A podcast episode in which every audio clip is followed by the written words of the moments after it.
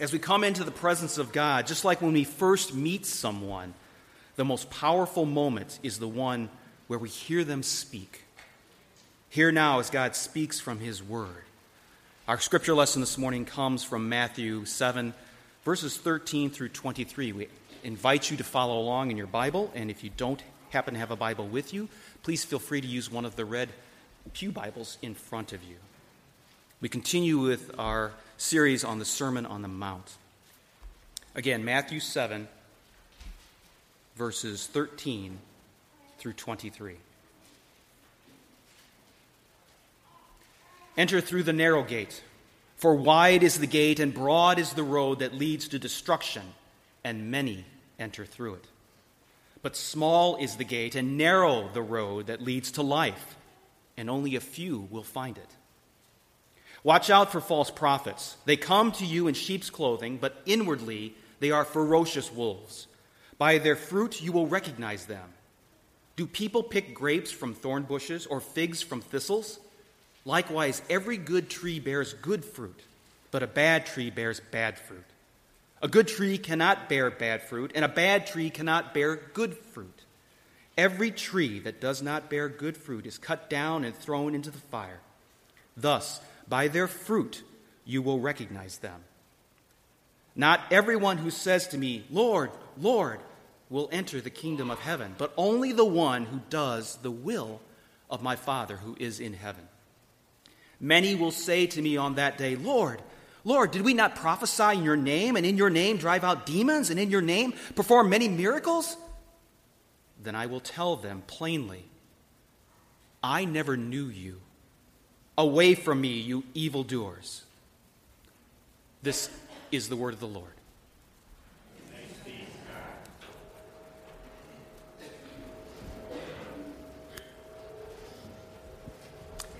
Would you pray with me? Father, as we come in this sermon of Jesus to what is in many ways a heavy text, I pray that you would be near to us. Um, give us your wisdom and guidance. Let your spirit work in our hearts. Be with all of us sinners, that we might heed your word. Be with me, a sinner, as I preach it. Pray all of these things. In the name of Jesus Christ. Amen.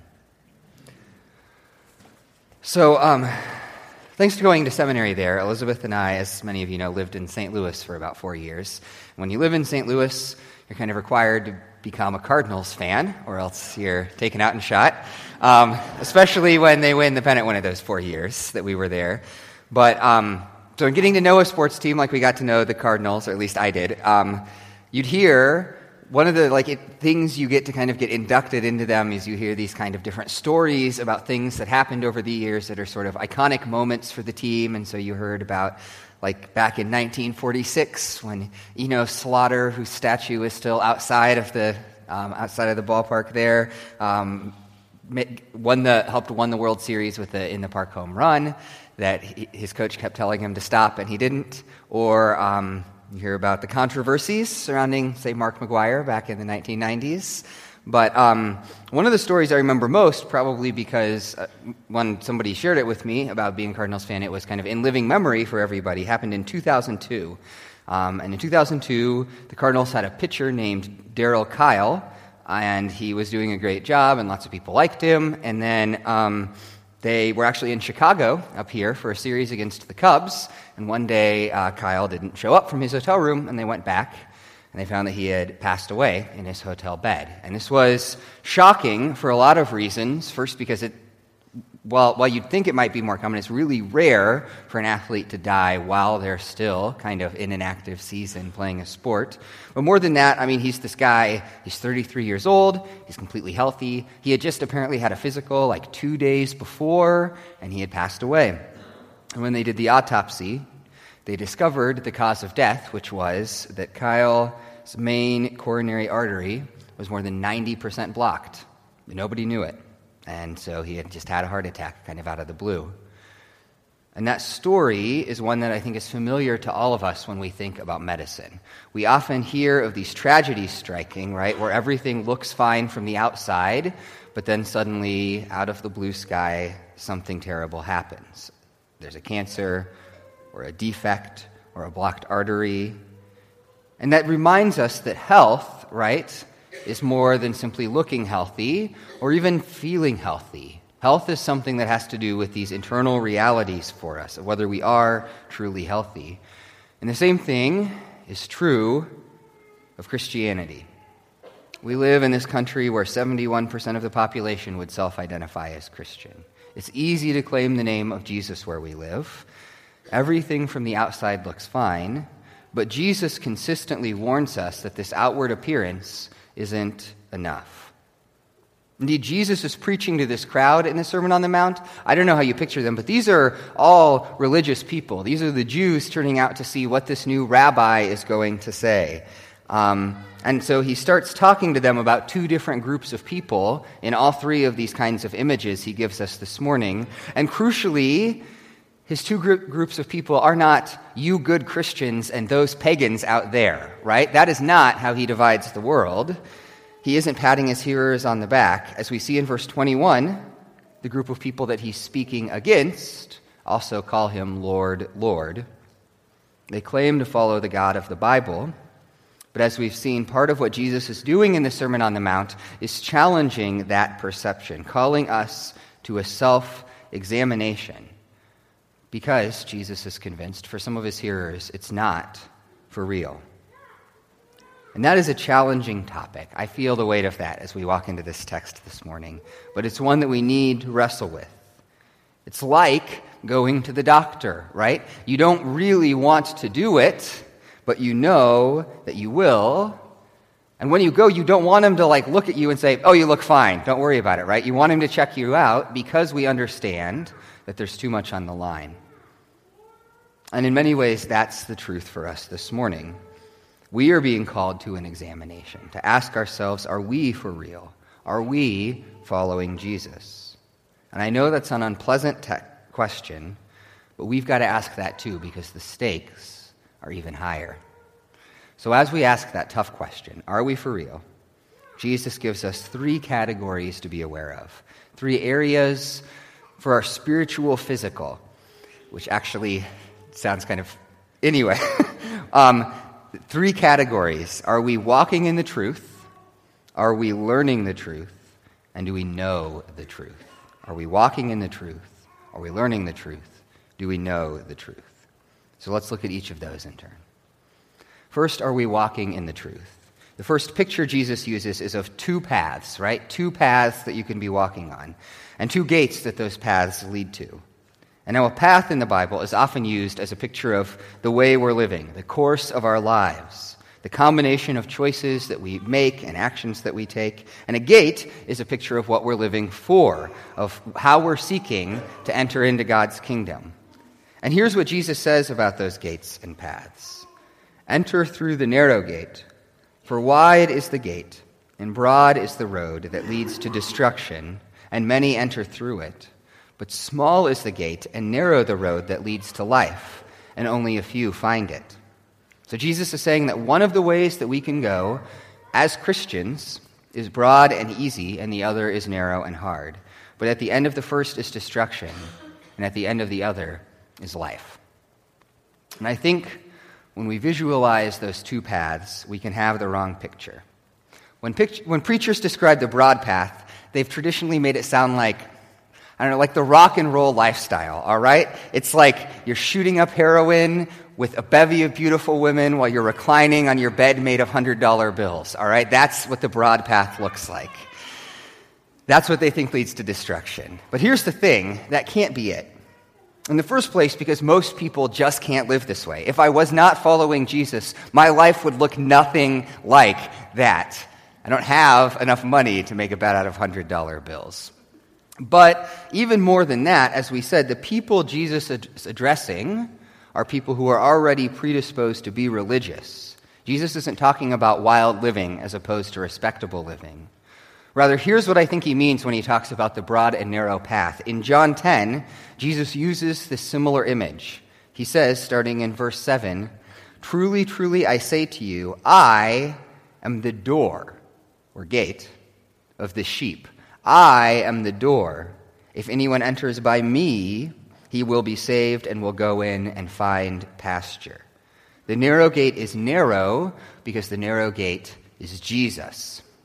What he is saying is that it is only by making your whole path centered on him that you get entrance into eternal life. Here's what I think Jesus means. Here's, I think, maybe a better picture for those two paths. I remember a few years ago helping a single friend of mine, this was while I was in seminary, um, fill out an online dating profile, by which I mean that a few of us sat around and heckled him while he did it.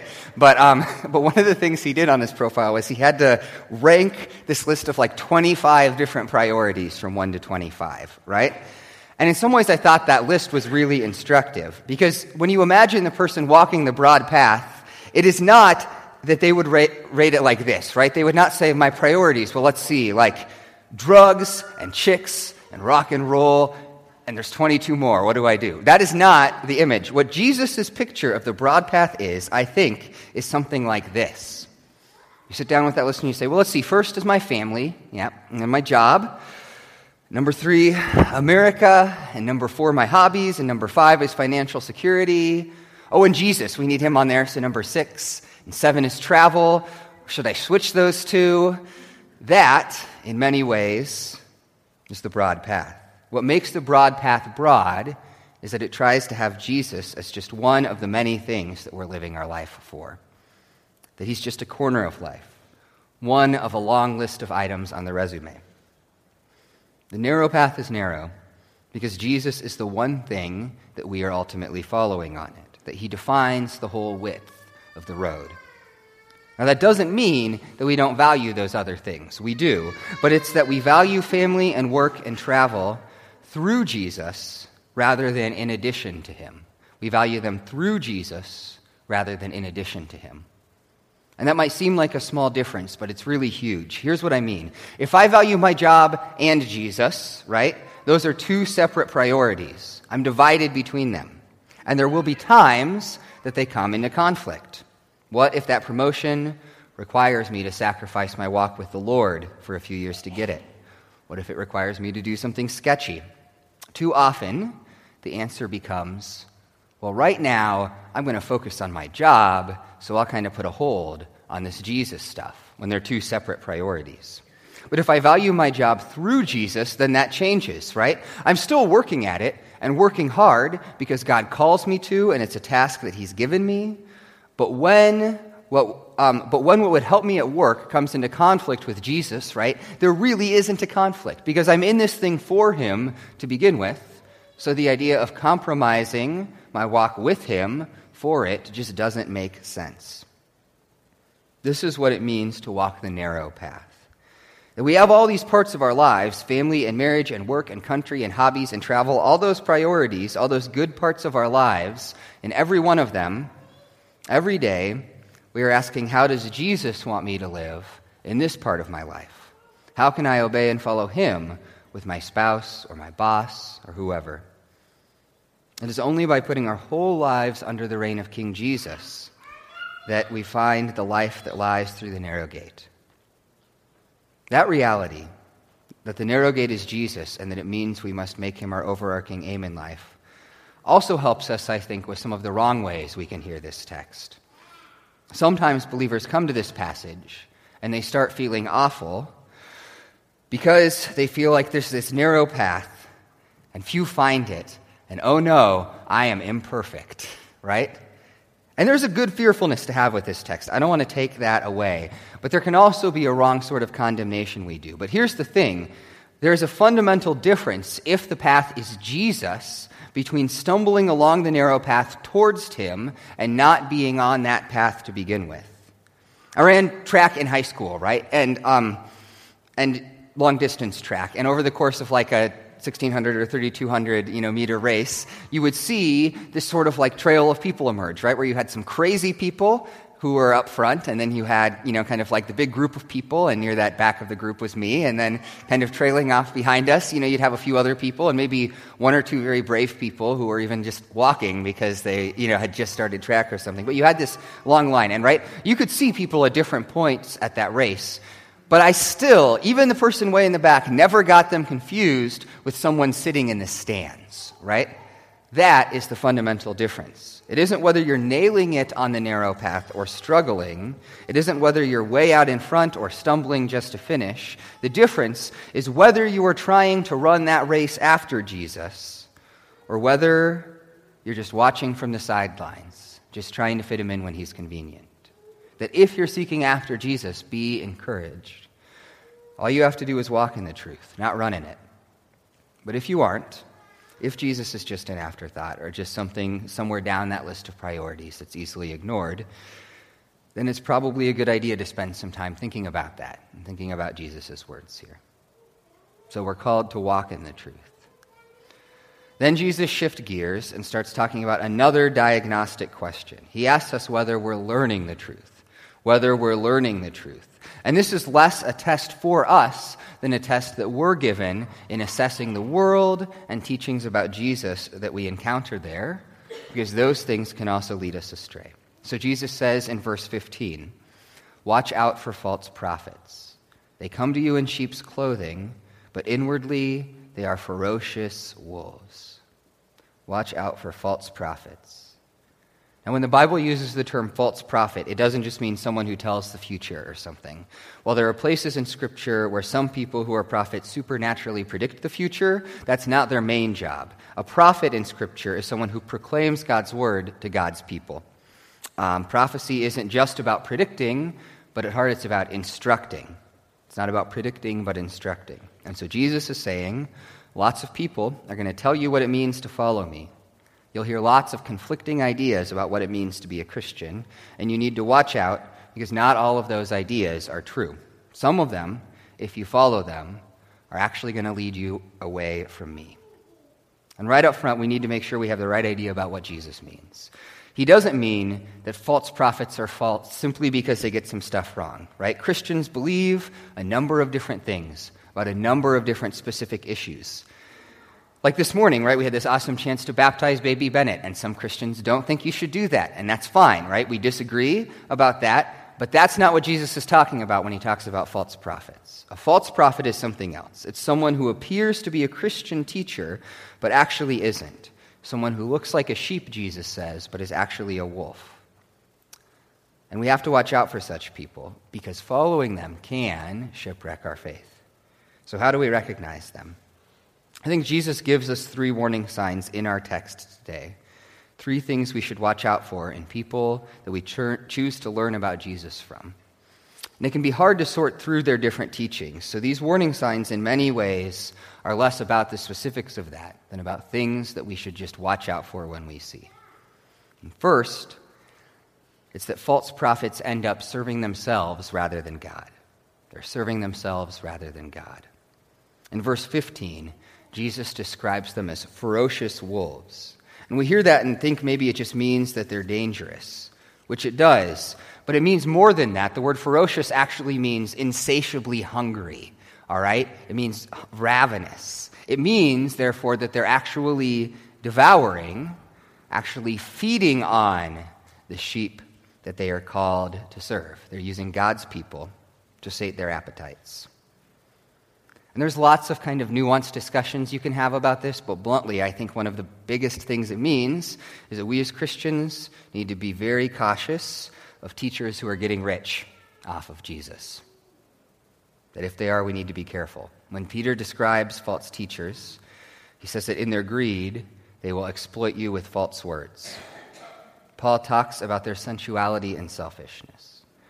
That's a complicated topic, right? Because I understand that it's easy for us to assume that everyone who makes any money more than I do is making too much money, right? And that I'm making, well, maybe I need to make just a little bit more too.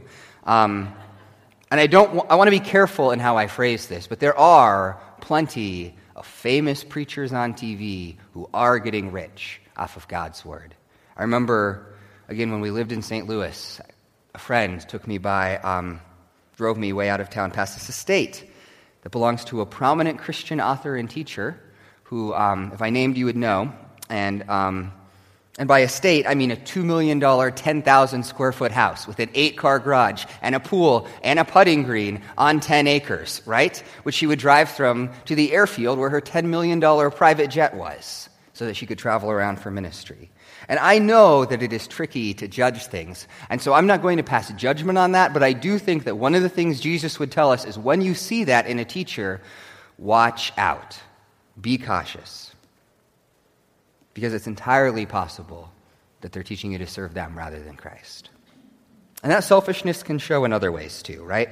Maybe you're not rich, but speaking very frankly, I know how easy it is for people in ministry to use the ministry to kind of make them feel good about themselves, to stroke their egos.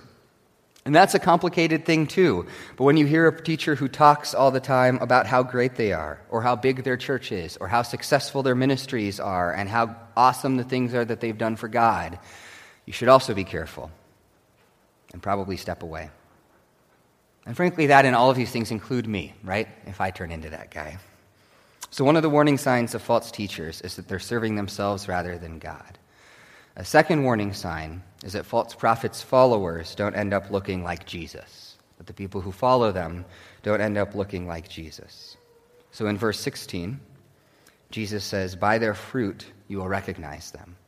By their fruit you will recognize them. He uses this picture of different plants. If you want to pick grapes, do you try to do it from a thorn bush? No. If I see a tree growing apples, I call it an apple tree. If I see it growing pears, I don't. What does Jesus mean by fruit? Well, first, he can't mean that the person is just clearly a terrible person, all right? Because he's already said that they're dressed up like sheep. So, although fruit is sometimes used to mean personal holiness, like the fruit of the Spirit in Galatians, I don't think that's what Jesus means here, because false prophets, kind of by dint of being false prophets, are leading outwardly holy lives. Likewise, Jesus can't mean success. People sometimes talk about a fruitful ministry and mean a successful one. But the whole danger of false teachers is that they get lots of people to follow them, right? You can't say, he can't be a false teacher, look how big his church is. Instead, I think by fruit, Jesus here means whether the people who follow a teacher are becoming more like Jesus, whether they're falling more in love with him and being more excited by him that the, the, the, fruit they're supposed to bear is sort of the fruit of looking like the thing from which it's planted Christ. There are churches full of people who gather together to be told that we're all fine, that we don't need to change, that we're great, and everyone around us is a loser. And in that kind of church, people aren't being called to look more like Jesus. They're being told that they look great already. And Jesus is warning that people coming from that kind of place are also in danger because preaching that produces self congratulation and pride is probably false teaching. Third, the last warning sign of a false prophet is that they try to sell themselves based on their achievements. They try to sell themselves based on their achievements.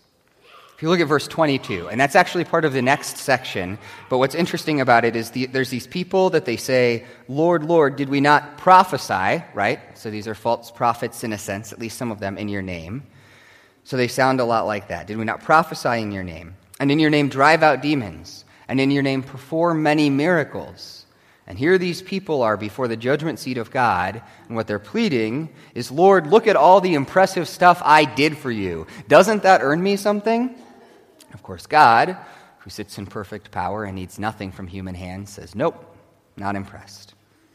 One of the things that sometimes makes me uncomfortable is the way certain celebrity Christians get sold to me and to us. People say, Look at this guy. Look how big his church is. Look how many copies of this book he sold. Look at the miraculous signs he's supposedly done. Clearly, this is someone that we should be listening to. And the problem is, Worldly success is not a measure of faithfulness. It just isn't. In the first place, worldly success is a gift of God, not something you earn by being awesome. I remember um, Tim Keller, right? A guy who has gotten some worldly success in ministry, but who is one of the few people that remains remarkably humble in it. Um, I remember hearing him once being interviewed at a conference, and I tried to find it so I can't get the exact quote, but he's at this conference, and um, and it's pretty early after his church in New York City has gotten big, and they're asking him about his great successes in ministry and stuff. And Keller cuts off the guy asking the question, and he looks kind of irritated, and he says, Look, I pastored a smallish church for more than 10 years in Virginia, and we saw a little bit of modest growth, right? But nothing to write home about. And I was faithful there and proclaimed the gospel, and nobody invited me to come speak at any conferences.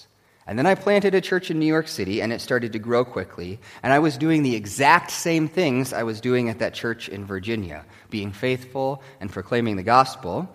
But suddenly, wanted to, everybody wanted me to come talk at their conferences, which makes me think that maybe what you're interested in isn't faithfulness or the gospel, but just getting a really big church.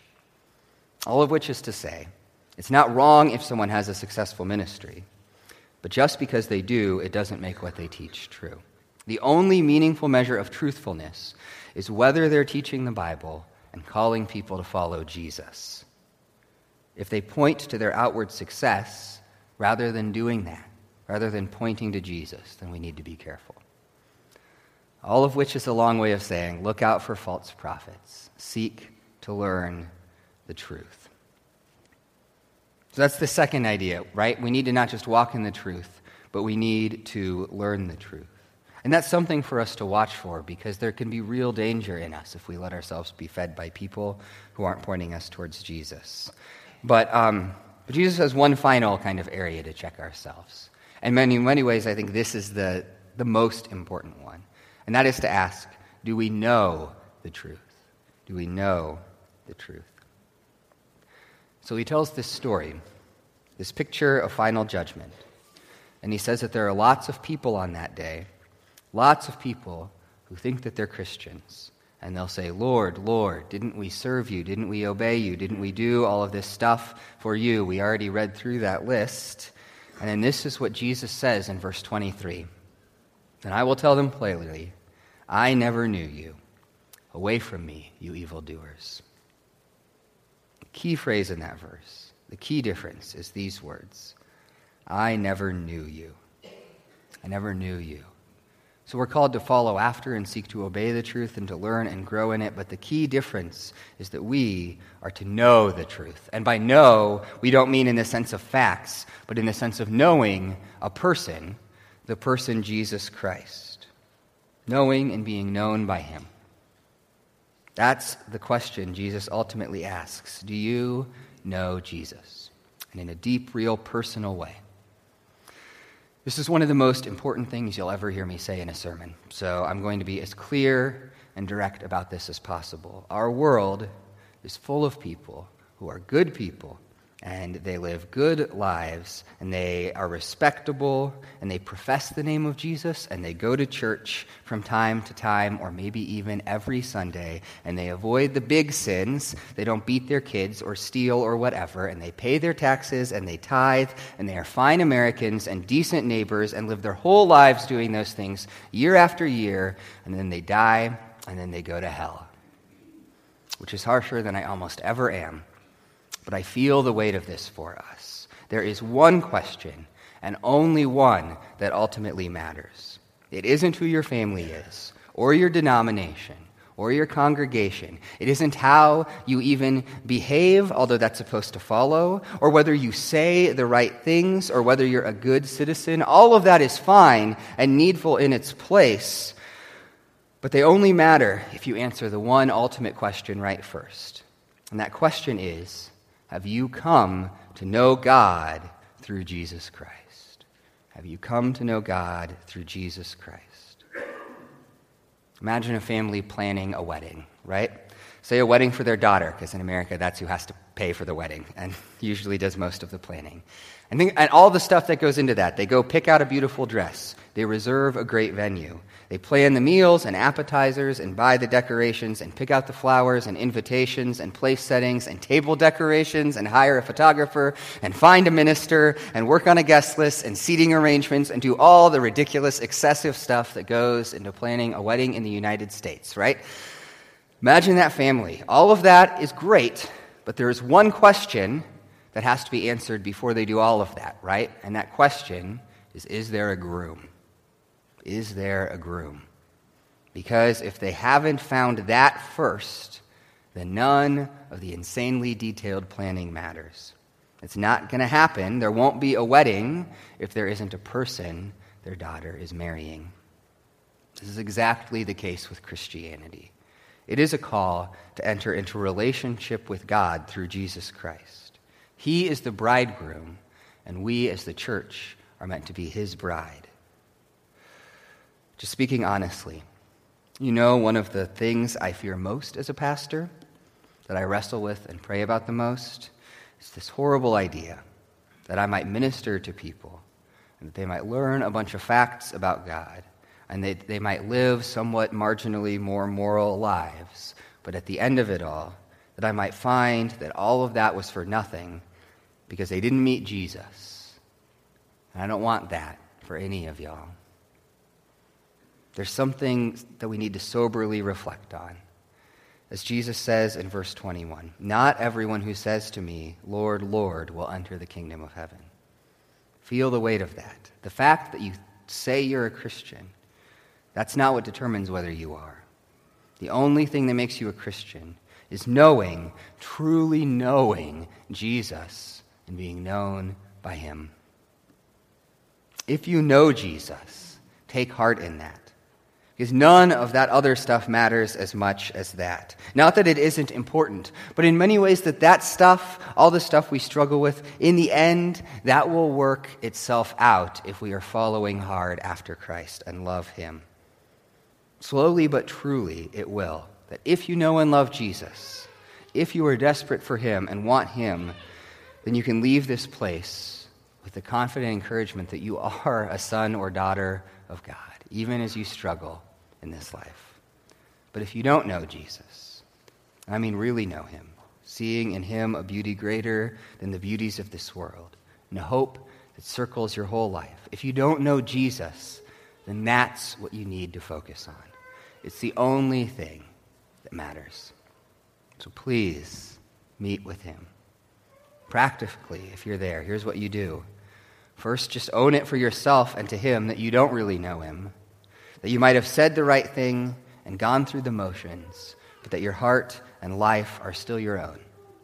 Acknowledge that there's something crooked and sinful in you deep down, and that you need Jesus to meet you and begin to heal you and cover you. And ask Him to be yours. And then know that He is, and seek to live into that today and for the rest of your life. If that's you and you're in this place, talk to me or someone that you trust if you want help walking through it. But mostly, just forget all that other stuff and ask that question Are you known by God? Because, like we said, in the end, that is the only question that matters to us and to Him. Would you pray with me this morning? God and Father, I feel the weight of this, and so I just pray that you would help us to see in ourselves as we examine our hearts the truth. Pray that those of us that do know you might grow more and more to know you deeply and truly and so be transformed. Pray that those of us who haven't had that experience of truly knowing you, for whom it's all just kind of been a show or an inheritance, that we might recognize that it's something that we must take possession of and do that.